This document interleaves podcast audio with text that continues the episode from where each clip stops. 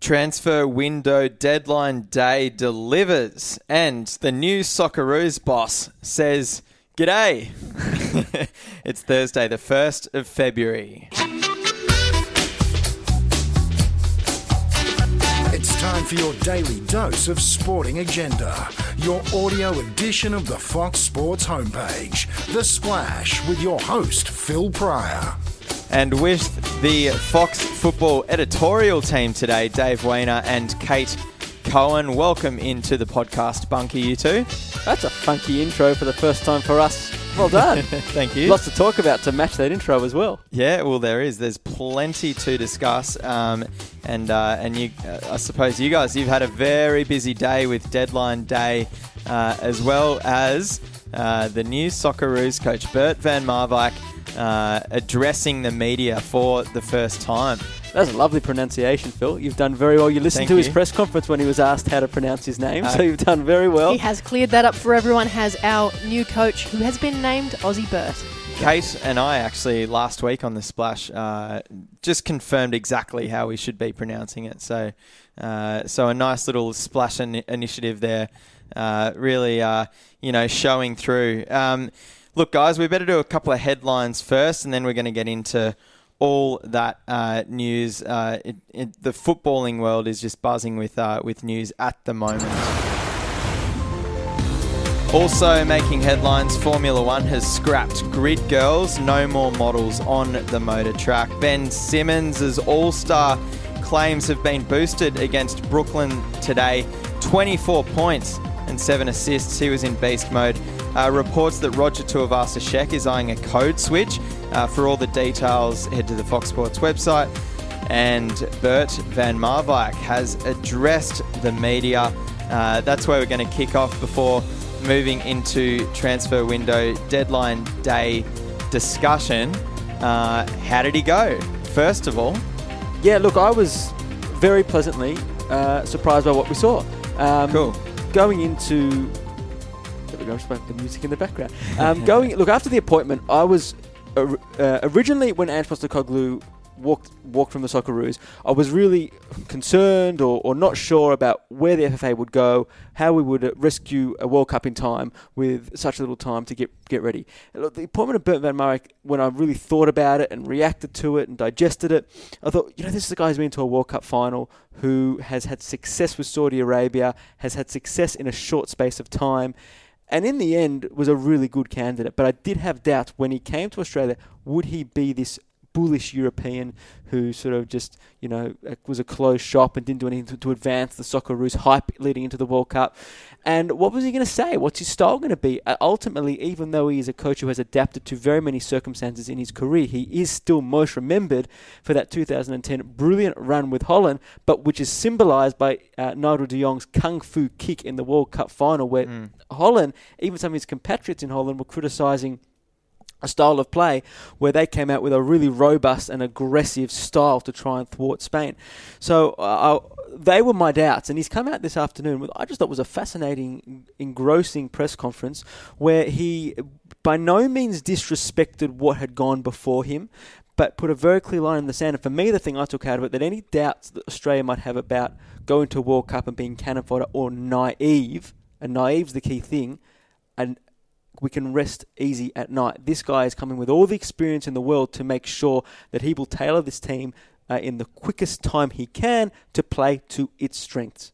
Now, I know that comes down to what some people will uh, have described as the anti Ange, and that's what he's been pitted and characterized as since the appointment. But ultimately, we want to go to Russia with the best chance of getting through the group. And I think a combination of what we've seen over the last few years and built up over that time, and the legacy of that, combined with those street smarts, combined with the uh, ideas that he put forward at this press conference, and we'll touch on those in a sec. We'll read out some quotes from those press conference from that press conference. I found very reassuring. I mean, yeah, going into the press conference, there was definitely that narrative of will he be anti Ange? Um, and there are many different subplots, many different ways that we can take his comments. But I did find it interesting that he did state that he would do things his way, of course.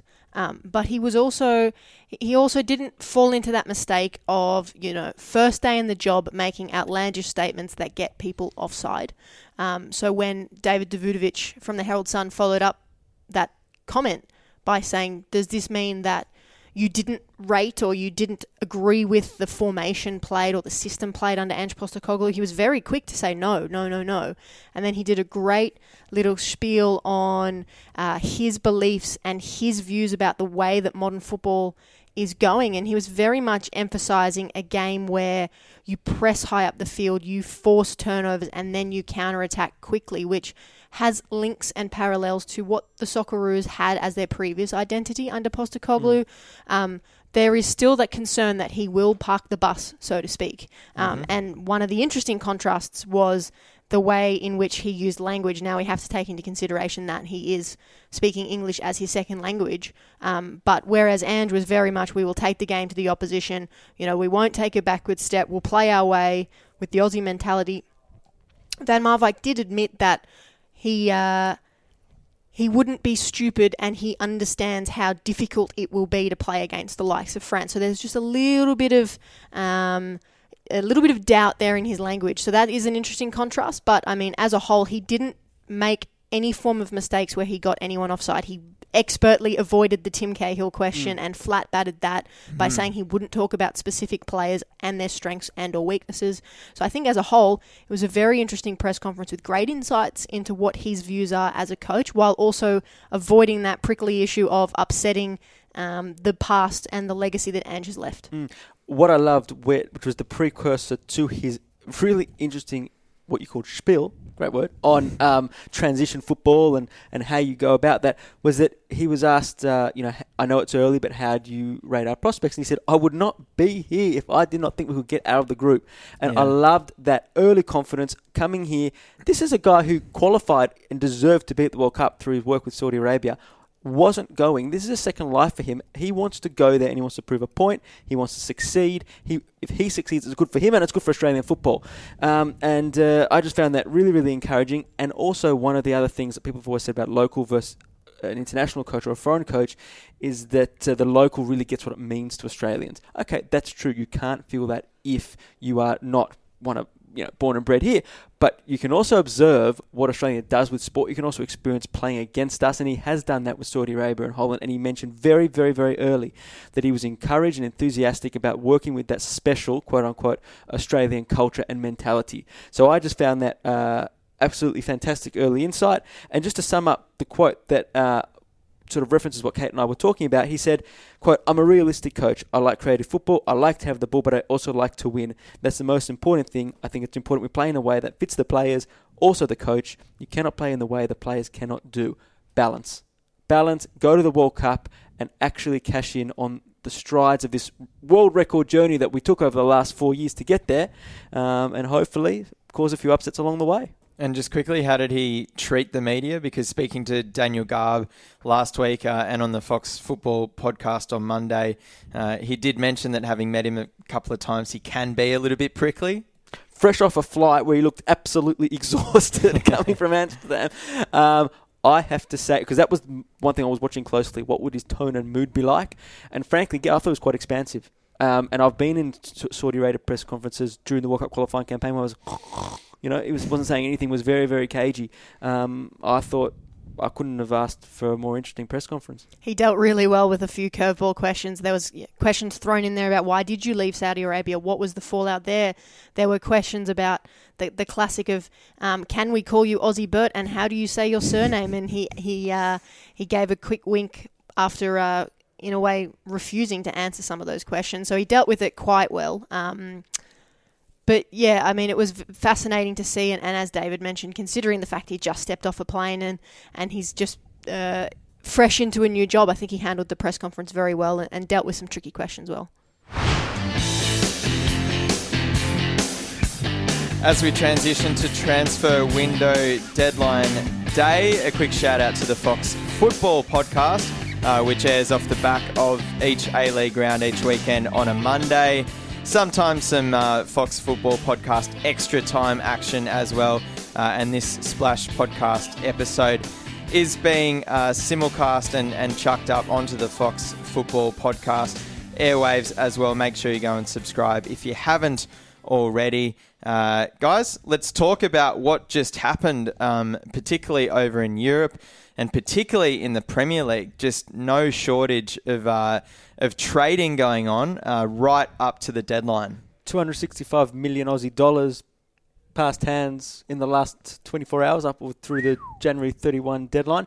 it's a it's a monumental. I mean, it's almost become a, a, a, a almost a farce in a way. It's such a big, incredible exercise, and it literally takes over the actual action. There was 7 100%. matches this morning, and all we can talk about is transfers. It's uh, crazy. And I don't know how, as a player or as a manager, you concentrate on the task at hand, given that's going on. Given that Olivier Giroud was saying farewell to one set of fans on the Tuesday in England, yeah. and on the Wednesday sitting on the bench of their London rivals the next day. It's incredible drama, but that's what we love yeah. about the football Chelsea world. fans don't really seem to care that they uh, didn't get the points last night. They've, they've got well, Giroud sitting on their bench. Well, well, well, I think Chelsea fans weren't too happy about losing to Bournemouth at home, but.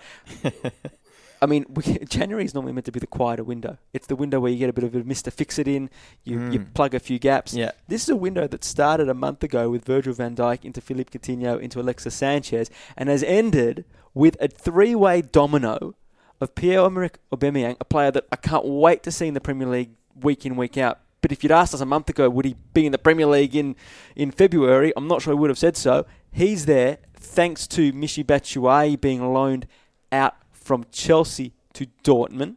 And then Aubameyang gets to go to Arsenal because Arsenal get rid of Olivier Giroud and send him to Chelsea, a mm. London rival. They've now sold to Manchester United and Chelsea in the one window. There's so much to digest. The simple thing is, I can't wait to see Aubameyang. I think it's a good deal for Chelsea because I wasn't a huge rap on Batshuayi, and I think in Giroud they've got a proven scorer. I think for Giroud, who gets a bit of a pay rise, who gets probably a higher chance of Champions League football next year as well by staying at Chelsea and a chance to showcase himself for the World Cup spot with France. I think it's probably a win for him, as sad as he might have been to leave Arsenal. Uh, fascinating stuff all round and lots to digest. Is it is it a flukishly busy? Uh, transfer window, or, or are we seeing a, a, a general worldwide sporting trend uh, towards more action happening through trading and, and market? Uh, we've just seen in the NBA a huge deal go down, and they're kind of the trailblazers of this uh, whole trading thing, and it seems to be transferring to other sports. Football's been trading for a million years, but as you say, this has been a, a particularly busy uh, window. Yeah, it was huge. Plenty of records broken. We heard the outlandish stat that Manchester City, uh, in this season alone, has spent more on their defence than 52 countries across the world. They on broke their, on their military defence. On their military defence, yes, on defending their land. Manchester City have spent more than 52 countries uh, wow. with just buying defenders, and the, they they spent a, a record sum in getting another defender in the day before deadline day, but all across January we saw records broken. Coutinho leaving Liverpool for Barcelona has meant he is now the second most expensive player in world football history until um, the Kylian Mbappe deal goes through in the summer. Liverpool smashed the record for the most expensive defender with Van Dijk to kick off the window. Mm. The the sums of money quoted around the Sanchez to United deal were scary considering he was coming off contract. And then you've also got to take into consideration the money splash for the likes of Aubameyang and ridiculously the the prices that Leicester were demanding for mm. Riyad Mahrez. Mm. This is a player who has done very very well in the Premier League since he helped Leicester to the title, um, but the fact that he can even be named around the figure of 95 million pounds is ridiculous when you've got uh, someone like Aubameyang who goes for 56 to 60 million pounds and then you've got Riyad Mahrez quoted at 95 it's no wonder that City pulled out of that deal. But now the, the, the numbers are soaring. It's it's probably not sustainable but it's certainly a trend in football with TV money coming into that, it that's a key point, and it's the short-termism at the moment, yes. the desperation, the need to wear these massive. You look at Chelsea, who are dropped, who slipped down to fourth this morning, and this season is all but a failure uh, if this current trajectory continues. Uh, and they're the defending Premier League champions, so that the crazy amount of money these big clubs have to splash around. For example, Barcelona can take Coutinho in a January. Uh, they can spend a panic buy on Dembele because of what happened with Neymar at Paris Saint Germain. The dominoes in that sense. Mm. How uh, how long it's sustainable, I don't know. The money is absurd. The money being handled by player managers is absurd. But uh, that, in terms of why this January has been particularly busy, I, I believe it's that combination of TV money and uh, the absolute short termism of football where no one can afford to wait for next season. On the Fox Sports website, you've got a, a, a piece up just kind of stating the winners and losers just out of the final 24 hours of the, uh, yeah, the trade yeah. Uh, window. But overall, Arsenal, would you say they've uh, they've finished ahead or behind? Um, Yeah, good question. Through this window, Really good question, and that is the debating point. And you put them ahead just because, from a uh, hype or um, even just a symbolic point of view, uh, the big fear all season long, before the season, was they're coming into a season under the cloud of probably losing their two talisman, their two key stars, the two marquee figures uh, in their club. At a time where they're sliding further and further down the table, away from the Champions League, into sixth, how relevant are they going to be? How are they going to be able to sign these big names going forward? Sanchez has walked, yet symbolically, they, whether they've replaced him adequately or differently, um, or whether the, the signings they've made in Aubameyang and Henrikh Mkhitaryan are the priority for what the club needs to get the most balanced 11, they're really good questions. But they were able to get in Mkhitaryan, top class player, Aubameyang, top class player, and Keep keep, Ozil. Ozil. Yeah, that's Yeah. right. Give him the pay. All three have got bumper pay grades, so they're flexing their might three in hundred that sense. fifty thousand pounds a week. And- Ozil. Uh, it, it- I mean, talk about dizzying money. I mean, fair income. But so symbolically, they are winners. I don't know necessarily that we're going to see a drastic improvement from them because you've got to integrate two players, even though they are former teammates at Borussia Dortmund. They've got to come into this lineup, which is hugely imbalanced and got huge weaknesses through the spine and in terms of mental fragility. We just saw that the other day in their loss there. So, but for the feel of the fans, it was really important that, that they went out and made a statement. And uh, the Ozil thing, in terms of winners, I reckon he's one of the big winners because he sat back through this whole thing, went quiet in January. It was all about Sanchez. We always knew it was all about that both of them could hugely double their money or if they left. Sanchez has done that.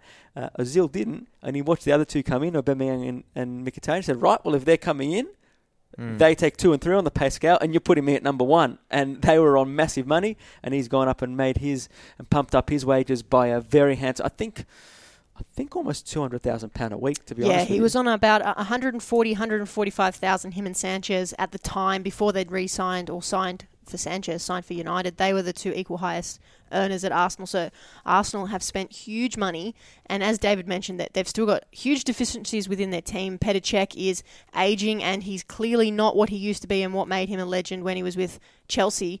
Uh, they've also got a leaky defence. They've got a lack of depth um, across the back line, but they do have some talent that can win matches. And considering Lacazette's struggles up front, bringing in Aubameyang, someone who has scored goals for fun in Germany, that that bodes well for them to fix that problem. So it will be interesting to see how they integrate it all. But just purely for the Özil re-signing, I think that just tips them over the edge for deadline day.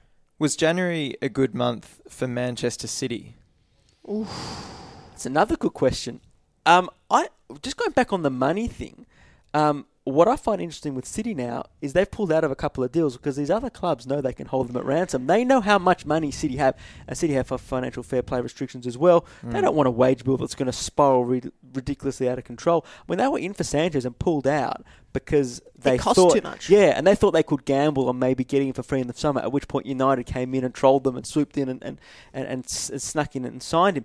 Hmm. Um, same with Mahrez. I mean, the price that Kate quoted before for Mahrez, Leicester basically saying, we know what you can pay, and we're not letting him go for anything less. How Leicester deal with a discontent player now is a, is a consequence of that. But um, they're in an interesting spot because of Kate. They're going to romp on. They're going to the league. They've got a fabulous squad still, Yep. but they're in a position to compete on four fronts.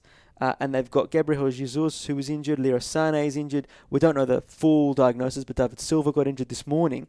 Um, Mahrez or Sanchez, Mahrez is a late sort of, let's go see if we can get him, uh, would have placated that somewhat. Um, they don't. Um, so uh, are they winners or losers? Look, they have signed a talented defender in uh, Laporte um, for 100 million Aussie dollars, um, as you do when you've got For a the spare change. 23-year-old coming Yeah, from uh, Athletic Athletic Bilbao, Bilbao. who are who are not a, Yeah, a giant in Spanish football. But they did need someone to come in for the aging Vincent Kompany. They've loaned out Eliaquim Mangala to Everton, which proved that they didn't think he was the player to to uh, come in for him down the track. Otamendi stays, Nicholas Ot- Otamendi, so they do rate a future for him. Um, so, given that they have got replacement for Kompany and depth in that area, that's a par. Given their injuries and the fact they did have a few misses, hmm, interesting.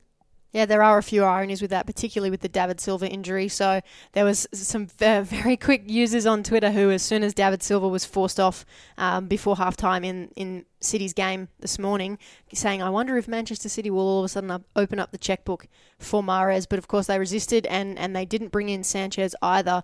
So um, and ultimately, City were the ones that sparked this kind of supercharge of transfers when they Yeah. when the new uh, owners from Abu Dhabi came in when they splashed those huge sums for Robinho to pip Chelsea at the last minute. um, it- it's crazy how football uh, rapidly evolves um, and and spirals. But yeah. They missed out on targets that they wanted because they weren't willing to pay, but they've still got a frighteningly good squad, even with injuries. They're, as David mentioned, they're still on track to win four competitions. Perhaps you could say that they've just nudged onto the loser end of the scale because of what this might mean for the Champions League. Um, they needed reinforcements to ensure that they can compete on multiple fronts. The Premier League is already just about wrapped up. That it would take an almighty collapse for them to not win that competition, with them now being 15 points clear. It's the Champions League that they must go deep in. They made the semi-finals. They made the final four last year. Guardiola was brought in to win European silverware with City. That's his job. Uh, task. That's his task. Um, he wasn't able to do it with Bayern Munich. He's now got good opportunities to do that with City, considering mean, even Bert van Marwijk mentioned it. He said that Manchester City are the best team in the world right now. The mm. expectations on City are huge. With the, the injury to Leroy Sane for uh, it's expected to be about a month. With the injury to Gabriel Jesus, who still has a fair chunk of the season to miss with that knee injury, and with question marks over David Silva, it's real. They really are now worrying about you know, who, who's the youngster that they're going to throw in in the absences of those first team stars. It'll be interesting to see what Guardiola does. Everything he's tried this season has worked, but they did miss out on a couple of big targets. We saw uh, transfer action with uh, at, at other uh, Premier League clubs like uh, Newcastle, Swansea, uh, Southampton, Crystal Palace, and West Ham, uh, who also ended up in the in the bad books this morning. Um, head to the website for that one in, involving a, a racial situation. Um, but what was what was one of the other transactions that, that stood out for you guys? Club record. I mean, Swansea broke their club record, eighty million pound, to reunite Jordan Ayew with his brother and Andre Ayew, and also signed Andy King from Leicester, a very experienced midfielder and campaigner for well, I think best part of a decade for the Foxes.